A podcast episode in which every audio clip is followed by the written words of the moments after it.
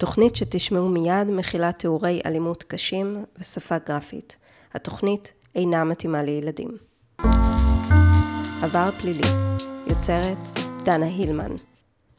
בפרק הקודם התוודענו לביצה ליד מנצ'סטר בשם סאדלוורת', שם קברו רוצחי הביצות, הזוג איאן בריידי ומיירה הינדלי, את הילדים שרצחו באכזריות. בפרק הקודם ציינתי שהזוג בריידי והינדלי נשפטו ונגזר עונשם בגין שלושה מקרי רצח. הראשון של אדוארד אבנס, לא דיוויד סמית, מי שבסופו של דבר הסגיר את בריידי והינדלי למשטרה, היה עד בעצמו. השני הוא של לסלי אן דאוני, הילדה בת העשר שנעלמה לאחר שיצאה לפארק שעשועים. והשלישי הוא זה של ג'ון קילברייד בן ה-שתים עשרה, שנעלם בשוק של אשטון אנדרליין.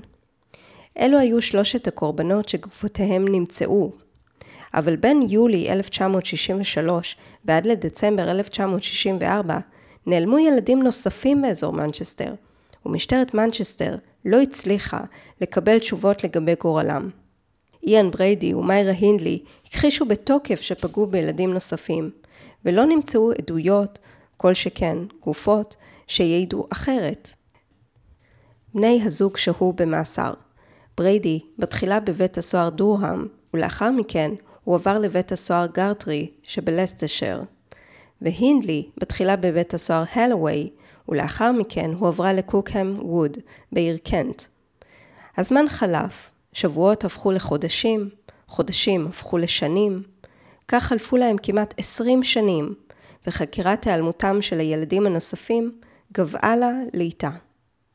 עד שב-אלף תשע מאות שמונים וחמש אדם אחד החליט לשים לזה סוף. They, they had never shot it, but they were completely inactive for twenty years. And in the meantime, there were these mothers who were grieving because their children were still missing.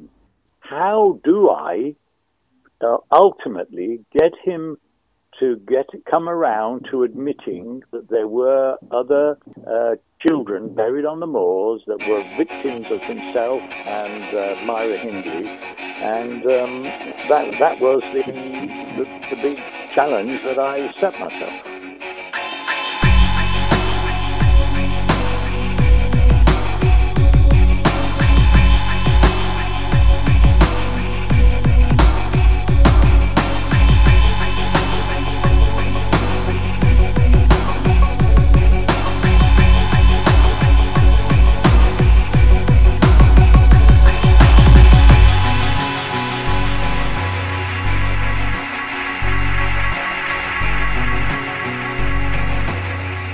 האורח שלי לפרק זה הוא פרד הריסון, מי שבזמנו עבד כעיתונאי הסנדיי פיפל. כאשר נודע דבר הרציחות במנצ'סטר בשנת אלף תשע מאות שישים וחמש, הריסון היה בחור צעיר בתחילת שנות ה-עשרים שלו, שעשה את צעדיו הראשונים בתחום העיתונאות. Uh, well, I was a young man. I think I was just beginning in journalism. I was in my late teens, uh, early twenties, just beginning journalism. Mm-hmm. So I was only distantly aware of what had happened. This was in the uh, nineteen sixties. Uh, I was a young man who, at the time, wasn't too conscious of what was happening up in Manchester. מאז אלף תשע מאות שישים וחמש, עיתונים מקומיים וכלל ארציים בבריטניה פרסמו מעת לעת כתבות באשר לרציחות המור, אולם ללא הרבה חדש. עיקר הפרסומים היו מהזן הרכילותי שהתמקד בחייהם של בריידי או הינדלי בבית הסוהר. הרצון לאשש את החשדות כאילו ילדים נוספים שנעדרו נפלו למעשה קורבן של בריידי והינדלי, נתקל במבוי סתום, ששיקף במידה רבה גם את מצב החקירה של משטרת מנצ'סטר בתיק. ב-אלף תשע מאות שמונים וחמש הריסון, כבר כתב מנוסה ומתוחכם, פרסם מאמר על תנאי הכלייה של איאן בריידי. שם טען שבריידי, האיש שכונה על ידי השופט במשפטו רוצח מתועב וסדיסטי, וכן מרושע ברמה שלא תאמן, שככל הנראה לא יוכל אי פעם להשתקם, זקוק לטיפול נפשי. לאחר שהמאמר פורסם בעיתון, הוא שלח אותו ללורד לונגפורד. לורד לונגפורד היה בן למשפחת אצולה בריטית, ופוליטיקאי מפלגת הלייבור, שפעל לאורך השנים לשחרורה של מיירה הינדלי, ולשיפור בתנאי מאסרו של איאן בריידי. לונגפורד לא יכול היה לסמוך יותר למראה המאמר, וראה בהריסון שותף לדעותיו באשר לזכויות אסירים, שנחשבו ברחבי בריטניה רדיקליות למדי. לא היה פשוט למצוא באותו הזמן אדם שחושב שצריך ממש להקדיש זמן ומאמץ מסוים כדי לדאוג לבריידי. בריידי והינדלי היו האנשים הסנועים ביותר בבריטניה. ככל שהם יכולים לסבול ולהירקב בכלא, so be it, מבחינת רוב הציבור הבריטי. הוא סיפר לבריידי על עיתונאי הנחמד ויצר קשר עם הריסון. הריסון מצידו ראה הזדמנות שעיתונאים אחרים יכלו רק לחלום עליה. Now, um, my big stroke of luck was this. The man who was the confidant of Brady and uh, Myra Hindley was a man called Lord Longford, who was visiting them in prison, and uh, he believed that Myra was innocent. And so, of course, he became close to Myra, who was happy that she had someone who really believed that she she was innocent, and he was also in contact with Brady. And when Longford saw my story in the newspaper, he saw that it was an accurate news report, so he contacted me and said, oh, please send a copy to Ian Brady. Well, that was gold dust for a journalist, because here uh, I was being introduced to Brady by somebody that he trusted. Mm-hmm. So, of course, I Uh, put the story into an envelope and mailed it to him. And as a consequence of that introduction, I started corresponding with him. And uh, eventually uh, I suggested, uh, would he like me to come and visit him? And he said yes. So that became the opportunity that no other journalist had had. Uh, and uh, it was for me to make the best use of.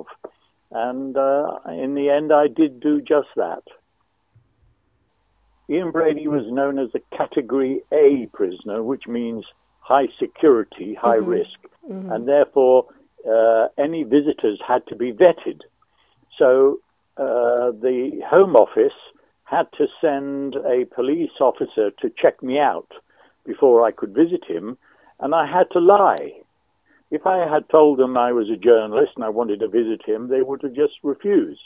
So I had to pretend to be a distant acquaintance of his family, oh, as a wow. consequence of which, um, because the policeman who came to see me was more interested in being uh, obnoxious, why would anybody want to visit this Brady, you see?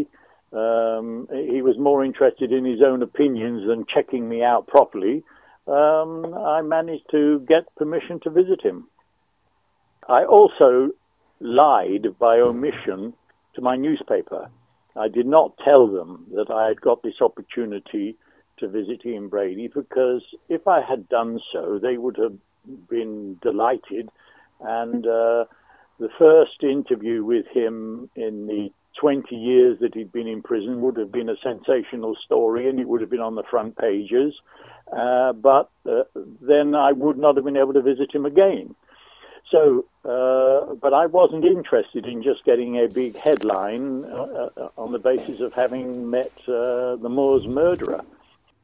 Uh, I was aware that there were families in Manchester who were still grieving over the loss of their children back in the nineteen sixties, uh, they strongly believed that Brady was responsible for their deaths, but they had no proof.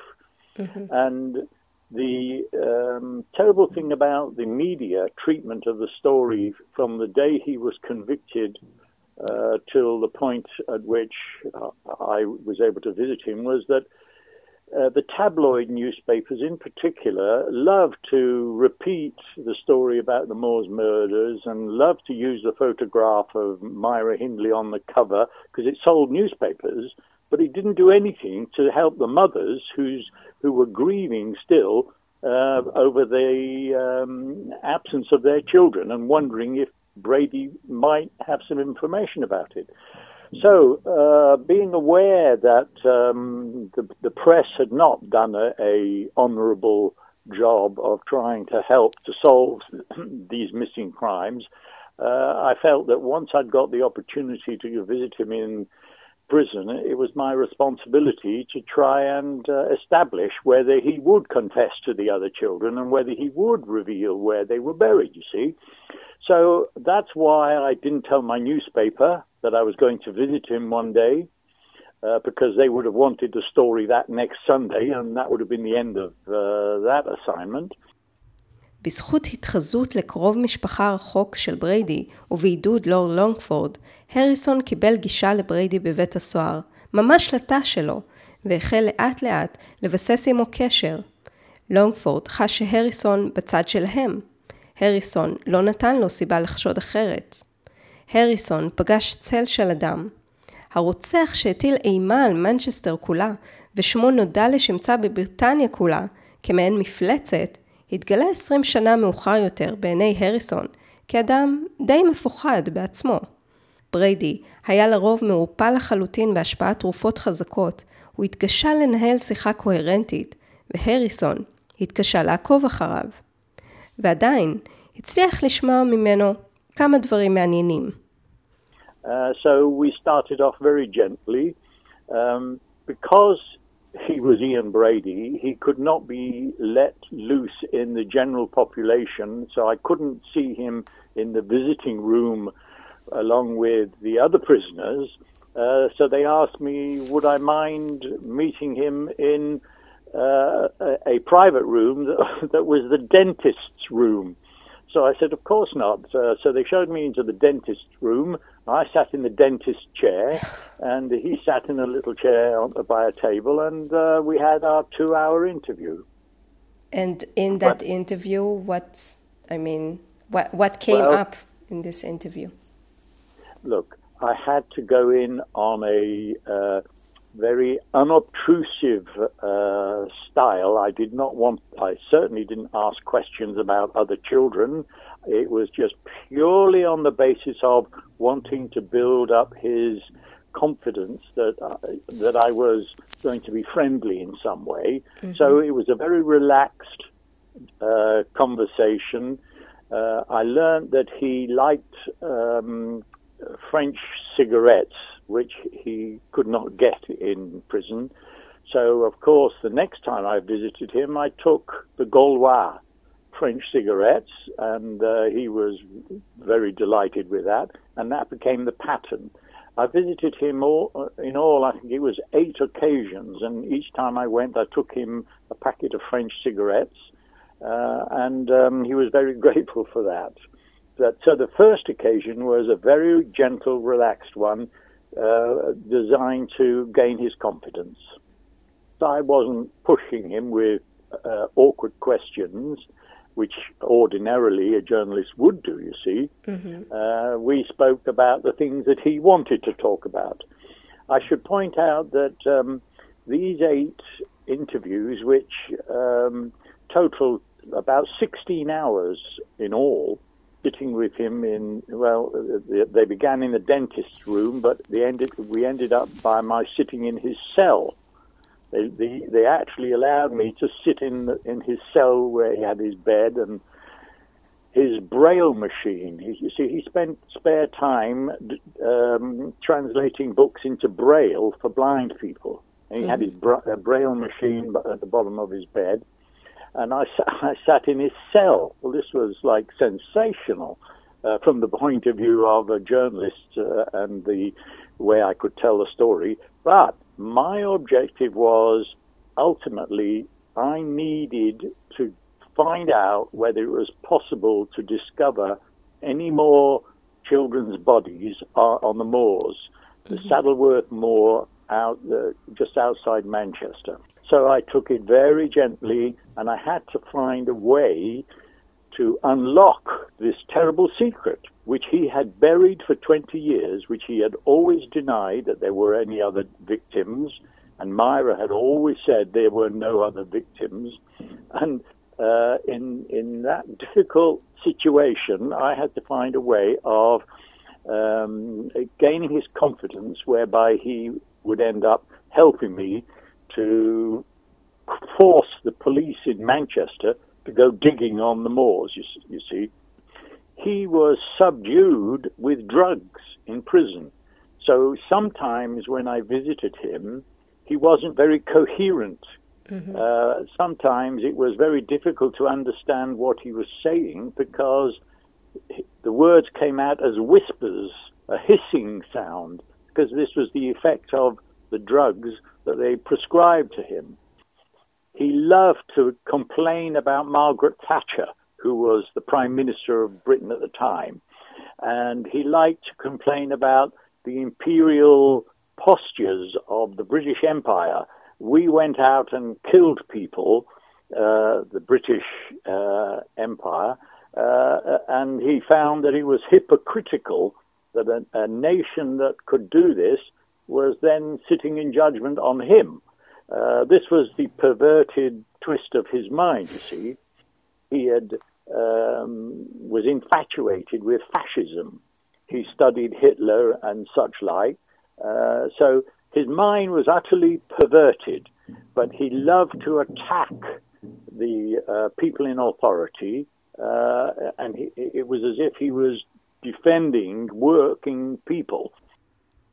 The art of gaining someone's confidence was to, is to let them talk and feel comfortable, and so Uh, in the letters he would send me in between our visits, he would rant on about Margaret Thatcher and the other hypo- hypocritical forms of behavior by the nation state. Um, but at, at no stage would he then say, and by the way, I killed some children. Uh, of course not. לאחר שביסס את האמון ביניהם, על ידי כך שנתן לבריידי לדבר על כל דבר שרצה לדבר עליו, כולל הביקורת שלו על מדיניות של מרגרט תאצ'ר וההיסטוריה הרצחנית של האימפריה הבריטית, החל הריסון לתכנן בקפידה את השלב הבא, לברר מה עלה בגורל אותם ילדים נוספים שהוגדרו כנעדרים כל הזמן הזה. הוא הבין עד מהרה כיצד יוכל להוציא את התשובות מבריידי. המפתח היה מיירה הינדלי. בריידי טען בפני הריסון שהאשמה בדיוק כמוהו, וראה בניסיונותיה להשיג שחרור ממאסר, בגידה בו והפרה של ברית הדמים שכרתו ביניהם. הריסון שיער שבמוקדם ובמוחר, הרצון של בריידי להשאיר את הינדלי כלואה מאחורי סורג ובריח, בדיוק כמוהו, יאלץ אותו לדבר, ולא רק על פוליטיקה הפעם. I realized that his one big weakness, my strength, was that he, at first he didn't know it, he didn't understand it, but it, he came round to seeing it. He wanted to do a deal.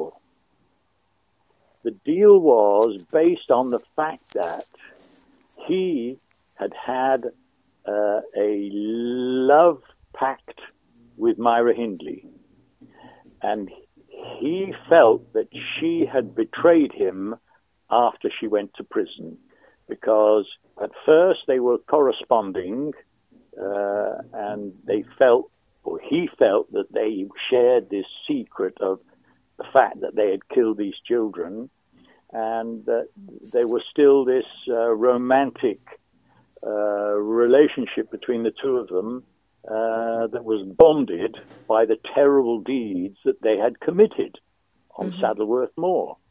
But in the end, she rejected him. So he was the spurned lover. Now, uh, I told you about Lord Longford, who believed that she was innocent, and he was doing everything he could to get her out of prison, you see. So Brady was wanting to be the spiteful one. He didn't want her to leave prison because uh, she was as guilty as he was, and she had rejected him, so he was the rejected lover, and he needed a way to be uh, vicious about Myra Hindley to the point of preventing her from leaving prison. Now, how was he going to achieve this? He had a big problem. And that was my trump card. He came to understand that if I wrote a story that proved that she was as guilty as him in the original crimes, th- then that that would uh, preve- spoil her chances of uh, leaving prison. She had pretended to be converted to Catholicism, and she was a, a, a new woman and innocent and should be released, you see, mm-hmm. on, on parole. And so he, he wanted me, in the end, I was his instrument for revenge. He wanted me to prevent her from leaving prison. But I needed something in return, right? So there was a trade-off. If I was going to serve his purpose, he had to serve mine. It wasn't enough to prove that Myra was guilty of the crimes that he was convicted for. I wanted to know, were there other children on the moors? So there was a trade-off. I uh, was more than delighted to um, uh, produce a story that proved that Myra was as guilty as he was, and that would spoil her chances of parole. But in return, I wanted to be able to say, yes, there are other bodies on the moors, and the police had to go up there and start digging. כל אותו הזמן, ולאורך חודשים, הריסון נאלץ להסתיר את העובדה שהוא נפגש עם מי שהיה בזמנו האסיר מספר אחת בבריטניה. הוא הסתיר זאת מעורך העיתון שלו, מעמיתים לעבודה, מחברים. אם הדבר יתגלה ברבים, היכולת להמשיך להיפגש עם בריידי, בתקווה להגיע לפריצת דרך, ככל הנראה תיבלם, והריסון לא יכול היה לתת לזה לקרות.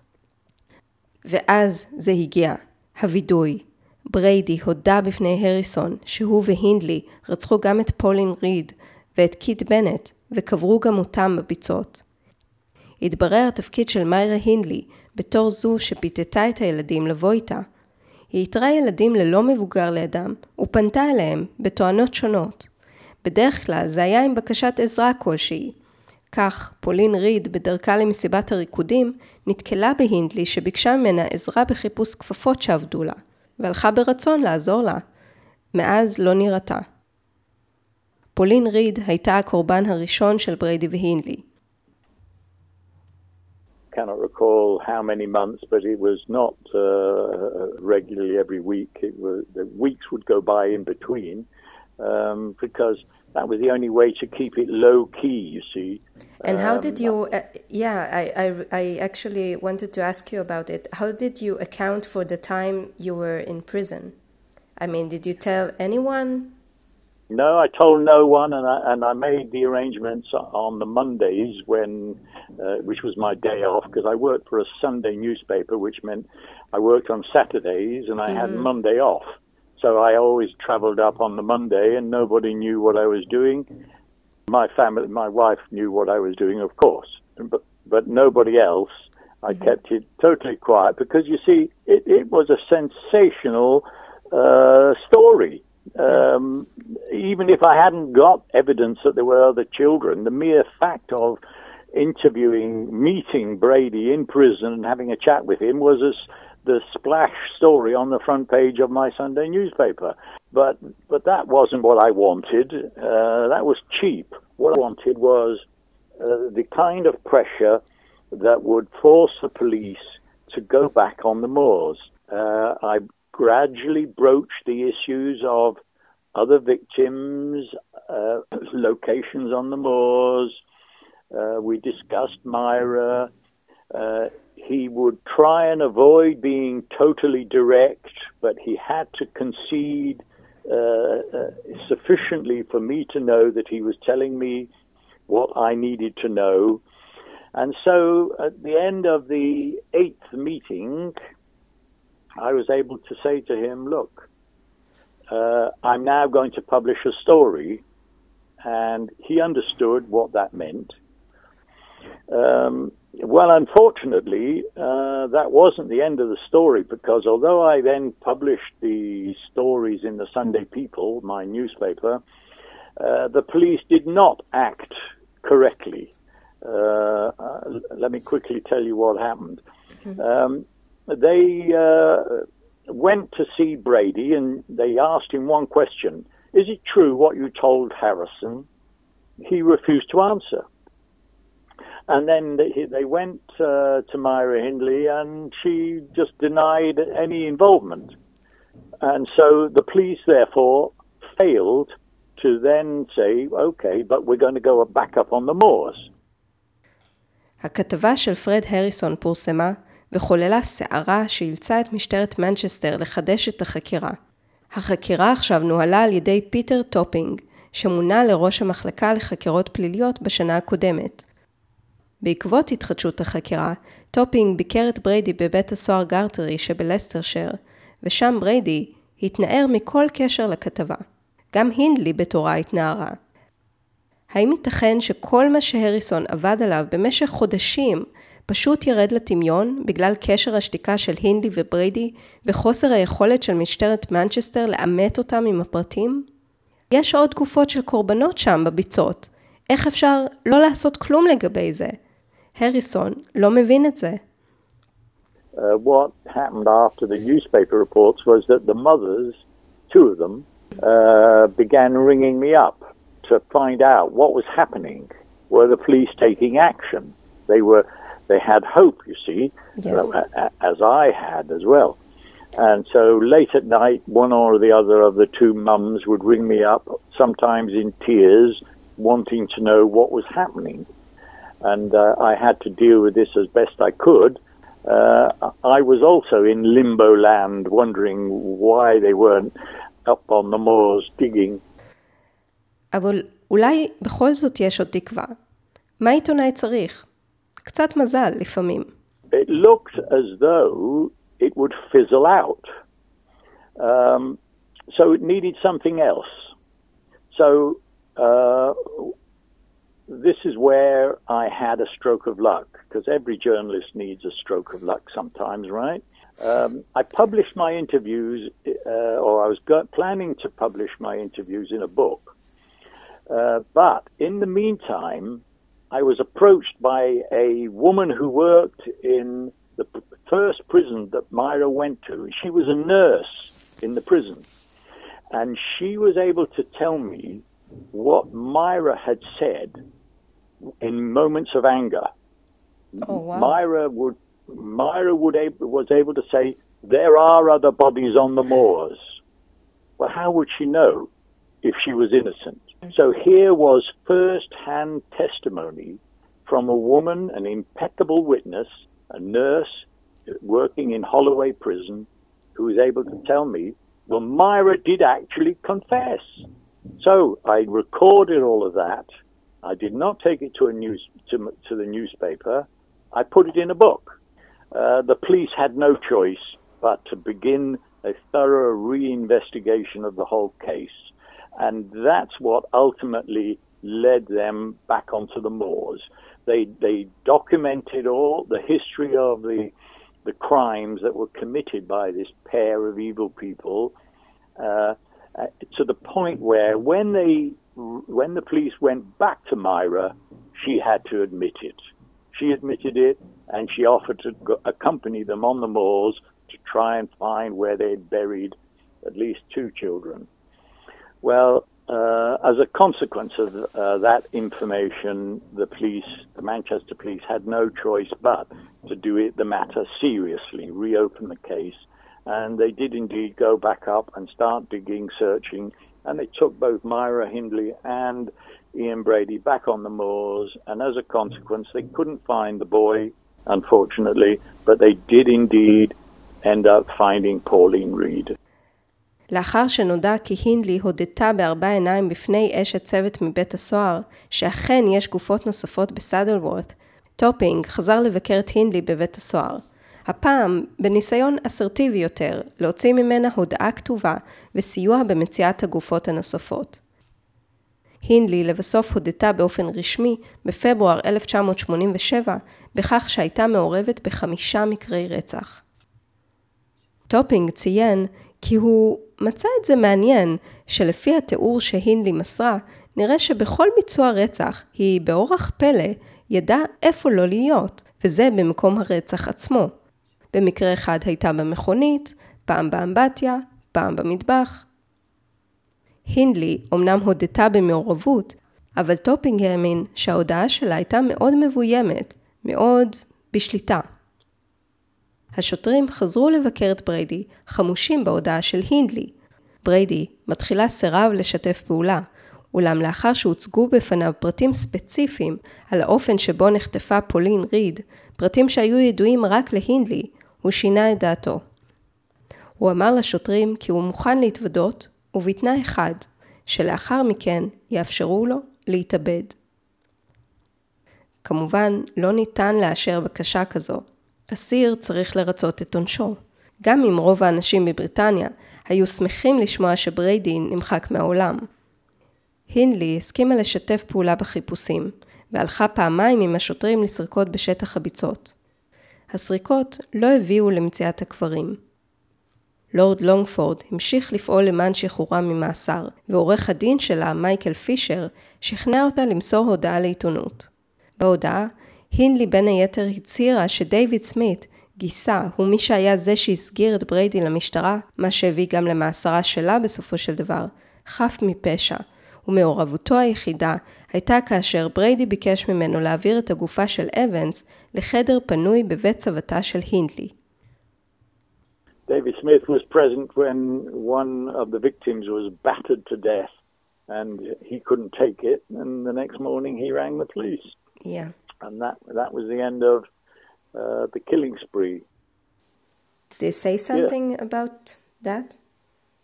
Well, uh, he, he, Brady tried to imply that uh, David Smith was not an innocent party to everything, but that was him just being malicious. Uh, and he had no reason to say that um, David Smith was uh, uh, innocent. Uh, he, he just wanted to um, exon- diminish his own role by suggesting that other people were as as involved as he was, but that was just malicious. Mm-hmm. It was not true. Uh, the, the first time David Smith saw this terrible deed, he, he wasn't willing to put up with it, and he went and called the police. בראשון ליולי אלף תשע מאות שמונים ושבע, לאחר יותר מ-מאה ימי חיפושים, נמצאה גופתה של פולין ריד. רק תשעים מטר מהמקום בו נמצאה גופתה של לסלי אן דאוני בת העשר, אז ב-אלף תשע מאות שישים וחמש, כ-עשרים ושתיים שנים לפני כן. כשבריידי שמע שגופתה של פולין ריד נמצאה, הוא כבר מסר הודעה רשמית באשמה. בריידי אף הלך עם השוטרים לביצות בניסיון לאתר גם את גופת קית בנט, אולם הניסיון לא צלח. באוגוסט, משטרת מנצ'סטר החליטה להפסיק את הסריקות בביצת סאדלוורת, למרות שגופתו של קית בנט טרם נמצאה. בריידי בסופו של דבר קיבל את מה שרצה בעסקה עם הריסון. הינדלי אכן לא שוחררה ממאסר. והריסון, האם הוא קיבל את חלקו בעסקה? As a consequence of my disclosures, he was indeed transferred to a top security mental institution where he did indeed receive the treatment that he should have been receiving. He he was a disturbed, mentally disturbed person. You you think that he was also a disturbed person mentally even before that? I mean, you think that something has changed, or it, or is it possible that he was also mentally disturbed uh, during uh, the murders? Well, he He wasn't normal uh, as a young man riding about on a motorbike in Manchester, reading uh, books about National Socialism and then thinking about killing children just in order to lock a woman into his evil coven. But on the other hand, uh, no, he wouldn't have been assessed as uh, psychologically disturbed by, in, in, in, by a, a psychologist, a psychiatrist at that time, but after twenty years in prison, uh, he, he de- had degenerated mm-hmm. uh, to the to the point where uh, it was quite obvious that he um, they could only keep him uh, stable with all the drugs. Uh, I have a feeling that it was comments by Lord Longford about his mental health that I had just reported uh, objectively, and that that's why Longford made what was the big mistake on his part. Because, you see, uh, as a result of him recommending that I send him send Brady a copy of my report, uh, it ended up with Myra Hindley being confessing that she was indeed guilty. But between the time of the publication of my story and her confessing to the police, when Longford and I appeared on television, he publicly said that I was obviously a liar. Uh, Myra Hindley re- regarded me as her worst enemy in the world uh, because I had uh, accused her of being guilty of these crimes. Uh, so it was Longford who had made the mistake of introducing me to Brady, which ended up with Myra staying in prison till she died. So he probably uh, wished he hadn't. He wished he hadn't, and uh, he took every opportunity to say that I was a liar. Uh, but, of course, once she had confessed to the police, he could no longer claim uh, that she was an innocent uh, party to the killing. Um, and uh, the funeral of Pauline Reade was taking place in Manchester. Mm-hmm. Uh, and so I felt that I should take my wife and we should go to the funeral. And we were excluded.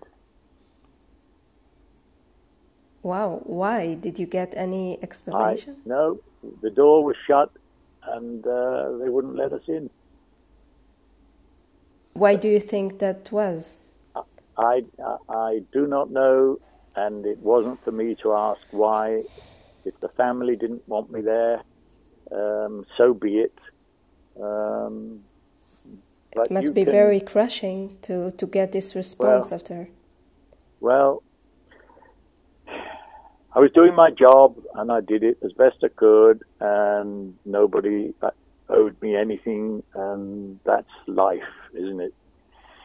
Uh, so no, I um, did my, uh, I wrapped up the assignment. And moved well, moved on. Well, look, I moved on to these other cases I was telling you about, all over Europe and uh, North America. But well, that's the way it goes.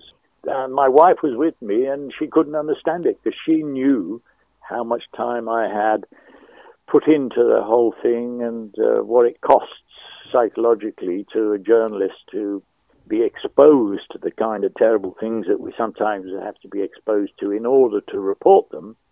And she couldn't understand why the door was shut at the funeral on, on the one guy who'd actually made it happen. Mm-hmm. But there we are. Um, they ha- obviously felt the need to grieve on their own without me present, and I had to respect their wishes. המפגשים של הריסון עם בריידי לימדו אותו לא רק על מקרה הרצח, אלא גם על הרקע של איאן בריידי ושל מיירה הינדלי, ומידע יקר ערך שקרימינולוגים רק יכולים לחלום עליו. מה גרם להם לבחור בקורבנות בהם בחרו?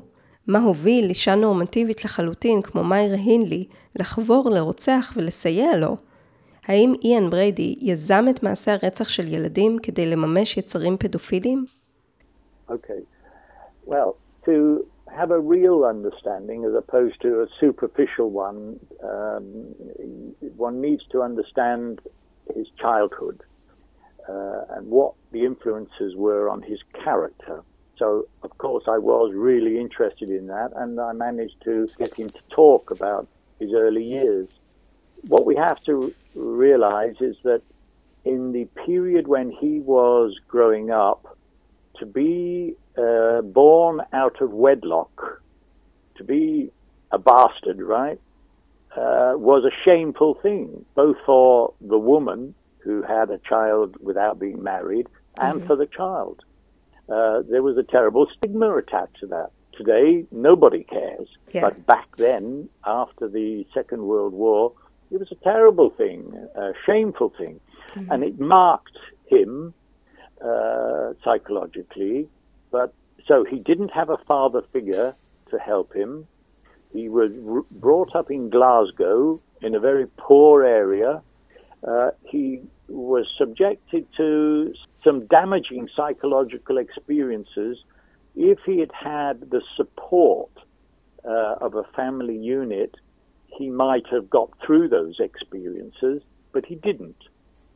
Uh, but it was more serious than that. He, he uh, was uh, an isolated personality. He moved to Manchester. This girl, Myra Hindley, fell in love with him. And he decided that the way to involve her was to create these terrible crimes. He... he wanted to prove that he was a master, a master of the universe. This is where the fascist ideology came in, you see. Mm-hmm. He had read books about fascism and um, he felt that um, he was superior. He had a good intellect, but it was a perverted one by then. And so he uh, wanted to demonstrate to this innocent girl who, had she married somebody else, would have been an, an ordinary mother who would never have done anything evil. But she got under the spell of Ian Brady, who felt that this was the way to lock her in by involving her in a terrible crime like killing somebody, proving that he had the power to do that. And so he set off on this this terrible, this evil uh, spree of capturing children. It happened every, every six months or so. I tried to establish what could have been behind the periodicity, the every six monthly, uh, what external influences might have been on him. I couldn't satisfactorily establish that. But um, ultimately, it was just to try and dominate Myra by in, implicating her in terrible crimes. And then he went on to try and involve another young man uh, in the same crimes, but that was his undoing, because that other person uh, rang the police, and um, that was the end of his killing spree. He was influenced by fascist literature.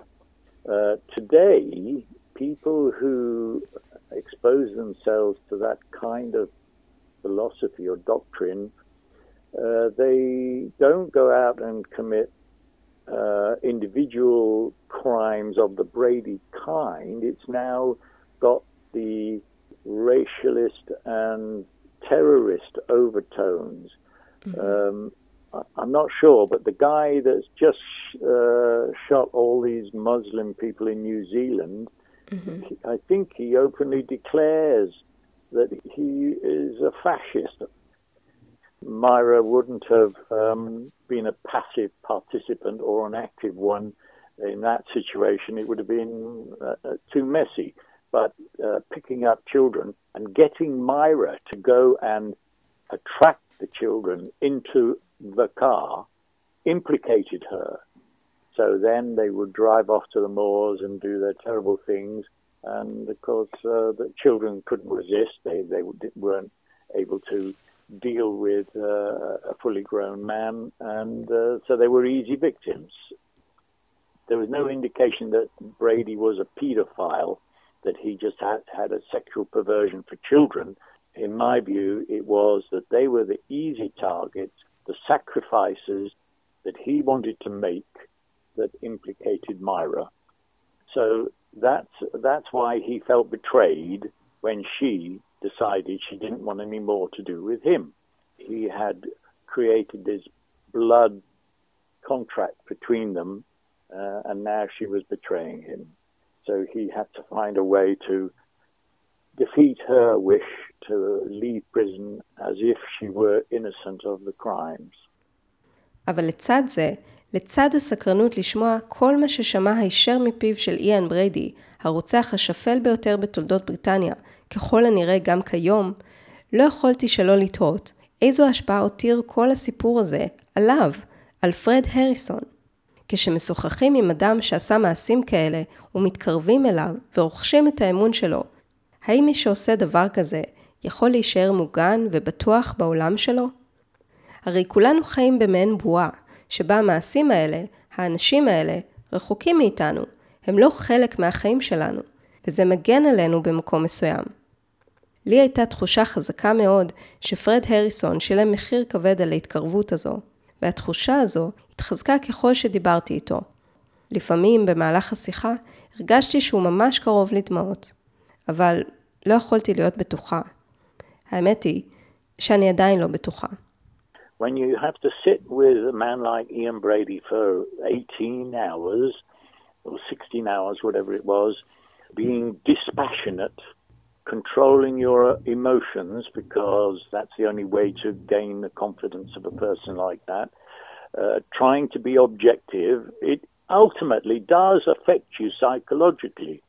Uh, but that's one of the risks of journalism, which, uh, frankly, isn't taken into account. Um, newspapers and television, they don't recognize that their journalists in the field can be subjected to the kind of traumatic stresses, just like um, soldiers who go to war. They can be scarred by certain experiences. And being exposed to a child murderer is something that I haven't got over yet. And of course I never will. Why did you care so much? Well, it involved children, right? Uh, innocent children who were plucked from the streets, abused in terrible ways, and buried uh, in anonymous graves in this wild moorland. Well, um, th- that disturbed me. Uh, there was nothing I could do about it prior to um, being offered the opportunity of contacting Brady. But once that opportunity was offered by Lord Longford, I had to grasp that opportunity uh, on the basis of there being a way of helping the mothers other than just getting a quick story for my newspaper the next Sunday.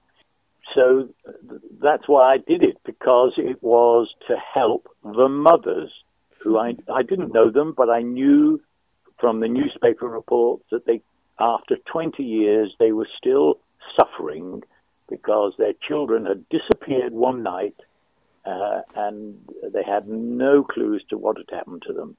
And uh, I just felt that I had an obligation to do my best to help them, as well as ending up with a good story. And so that's that dictated my approach. I could have been sacked by my editor, of course, because I didn't tell him after my first visit or the second time or the third time. I kept it a secret. And that was um, a sackable offense. But uh, I delivered the goods. The newspaper ran a series of articles proving that Myra Hindley was guilty, that there were other children buried on the moors. And so I was forgiven for misleading my news editor uh, during the period that I was investigating this thing. I think it was very sophisticated of you, because you also avoided maybe criticism about even speaking with uh... you know, this evil person, and maybe you would have gotten reactions like, uh, what are you doing talking to him? Yes, well, uh, everything was overshadowed by the fact that uh, eventually I was proved correct, and that they were able to dig up and, and rebury Pauline Reade. Uh, they had a proper burial service.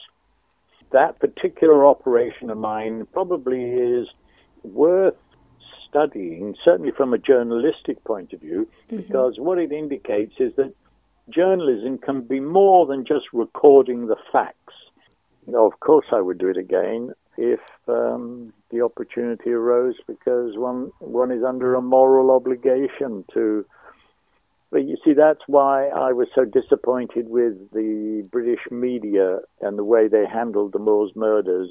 It was treated as a running story that would sell lots of newspapers, and so they were happy to use Myra's photograph on the front page anytime they had an excuse to revisit the Moors murders, um, but that didn't help the mothers. And I understood that they, that the, the grief of the two, particularly the two uh, families, was being used to sell newspapers. And it was a shameful thing, and I didn't want to be party to that, and I felt I had an obligation to use the opportunity that was presented to me to try and help them. And and would I do it again? Yes, of course I would, if uh, if I felt that there was a reasonable chance of helping a mother who was grieving for a child that had disappeared one night and probably had uh, suffered terrible things before being murdered. השיחה נמשכת, ואז פתאום אני קולטת, רגע, מה עם המכתבים? מוקדם יותר בשיחה, פרד הזכיר, כי בדרך אגב, שבין פגישה לפגישה, הוא ובריידי החליפו ביניהם גם מכתבים. איפה המכתבים האלה? I mean, do, do you keep it? Do you keep them? I've got all his letters. Uh, he wrote in a very neat handwriting. Some of the letters read as if he's a sane person. Some of them, some of his remarks show that uh, he was mad. Not a clinical lang- uh, concept, this word mad, but you understand what I mean. He he, he obviously uh, was not thinking straight. Uh, but uh, yes, I have all the letters in, in the files, and um, yeah, well, um, I would like something to be done with them that's of value to somebody, so we'll explore that possibility. The Moors murderer is now dead. I think they anonymously sprinkled his ashes out at sea because none of the cemeteries wanted him to be buried in England. When he died, there was a terrible uproar because nobody wanted him in their cemetery. Nobody even wanted him in their mortuary. So it was a delicate operation of secretly uh, having him cremated, and someone took a boat out to sea and cast his ashes in the sea. פרד הריסון פרסם ספר בשם בריידי והינדלי, בריאתם של רציחות המור, שיצא לאור לראשונה ב-אלף תשע מאות שמונים ושש. כיום הוא כלכלן, נחשב למי שחזה מראש את משבר הסאב-פריים שהחל ב-אלפיים ושמונה, בצורה ספציפית בספר שפרסם כבר ב-אלף תשע מאות תשעים ושבע. למה כלכלה? העולם צריך הצלה, הוא אומר. קשה להתווכח עם זה. Yeah, well, the world, our world is in such a terrible mess that uh, uh, it ne- gosh, the world needs saving. Uh, I, I, I'm now sounding weird, I know, but the the world is short of a a paradigm, a philosophy that will bring order. One example is this Brexit problem that Britain is facing. That our parliament, our politicians, simply do not know what to do. And they don't know what to do because philosophically there is no answer to the mess that we've created with this Brexit.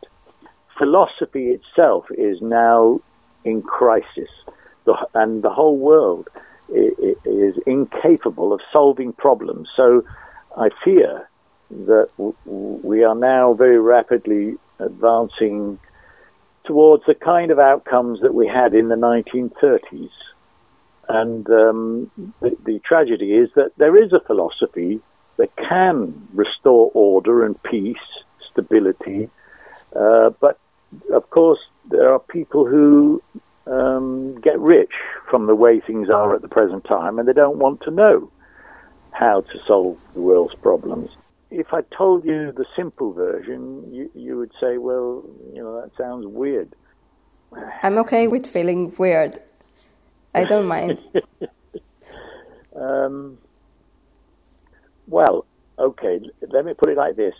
Uh, in the ancient, in the Hebrew Bible, the the uh, the Old Testament, as the Christians call it, mm-hmm. your uh, the Hebrew Bible, there is something called the Jubilee. The what? Jubilee, the Jubilee, J U B I L E E. הוא תומך במעין גרסה מודרנית של שנת יובל, שזו השנה שבה חובות נמחקים ואנשים חוזרים לאדמות שלהם. אני לא בטוחה בדיוק מה זה אומר, אבל יאמר לזכותו של פרד שהוא ניסה. הוא באמת ניסה להסביר לי. ולזכותי יאמר שקצת קשה לעבור מלשוחח על רציחות הביצות לזה. אני דנה הילמן, יוצרת וכותבת עבר פלילי.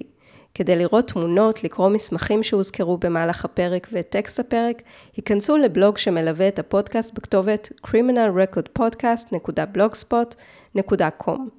שוב, criminal record podcast כמילה אחת, .blogspot נקודה com. לינק לספר של פרד הריסון על איאן בריידי ומיירה הינלי תמצאו שם וגם בהערות הפרק. ודאו שאתם רשומים לפודקאסט על ידי כפתור הסאבסקרייב. כדי שיותר ויותר אנשים ידעו על עבר פלילי, אנא תנו לו דירוג של חמישה כוכבים ואמרו לחבריכם להירשם.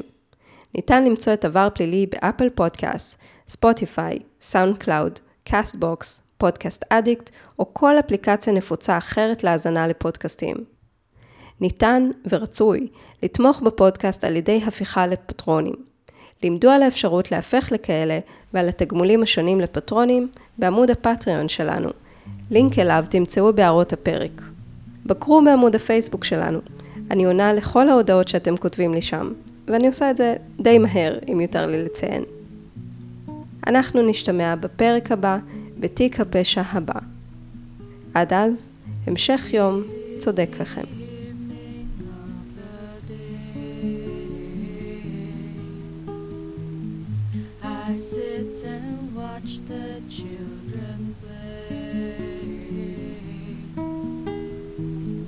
Smiling faces I can see, but not for me. I sit and watch these tears go by. My riches can't buy everything. I want to hear the children sing. All I hear is the sound of rain falling on the ground. I sit and watch as tears go by.